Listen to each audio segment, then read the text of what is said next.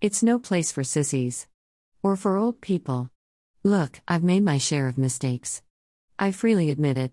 But not one of them was more vile than the financial mistake that landed me here, renting an apartment in a college town. I have arrived at that special time of life when anything that is not pleasing to me, or that isn't mine, is immediately and painfully annoying. Because I live with neighbors, I'm compelled to accept things that I just don't like. My inner curmudgeon is in direct conflict with my neighbor's youthful exploration of adulthood. If anyone is to blame, it's me, but that doesn't make it easy. Late nights end with a handful of young adults galumping up the stairs like a pack of happy Labrador puppies.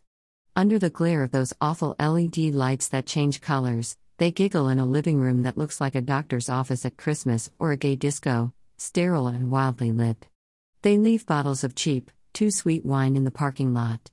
They wear shorts that are extremely tight, and not one of them has the foggiest when it comes to wearing a baseball cap properly.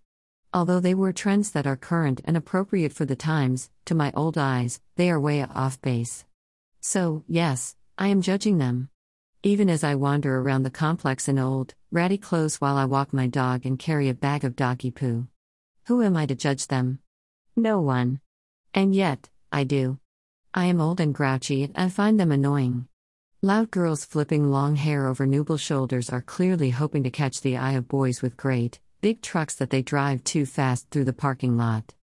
Because I live here in close proximity to them, I have to listen to my share of horrible music. They play some bass driven music that isn't loud necessarily but that comes up from behind my ears and stuffs them with background pain. I have to swallow a lot of turn that noise down. Comments that long to burst forth. They aren't doing anything wrong. I know that.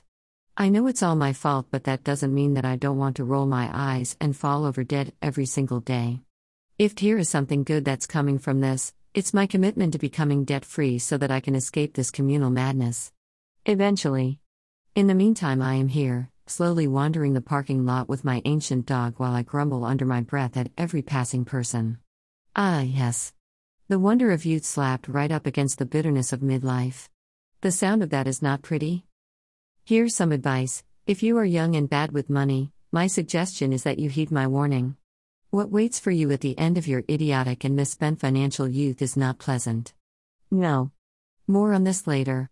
I have to go now to find my earplugs, pray at the altar of Dave Ramsey, and burn dollar store incense until I can find my center.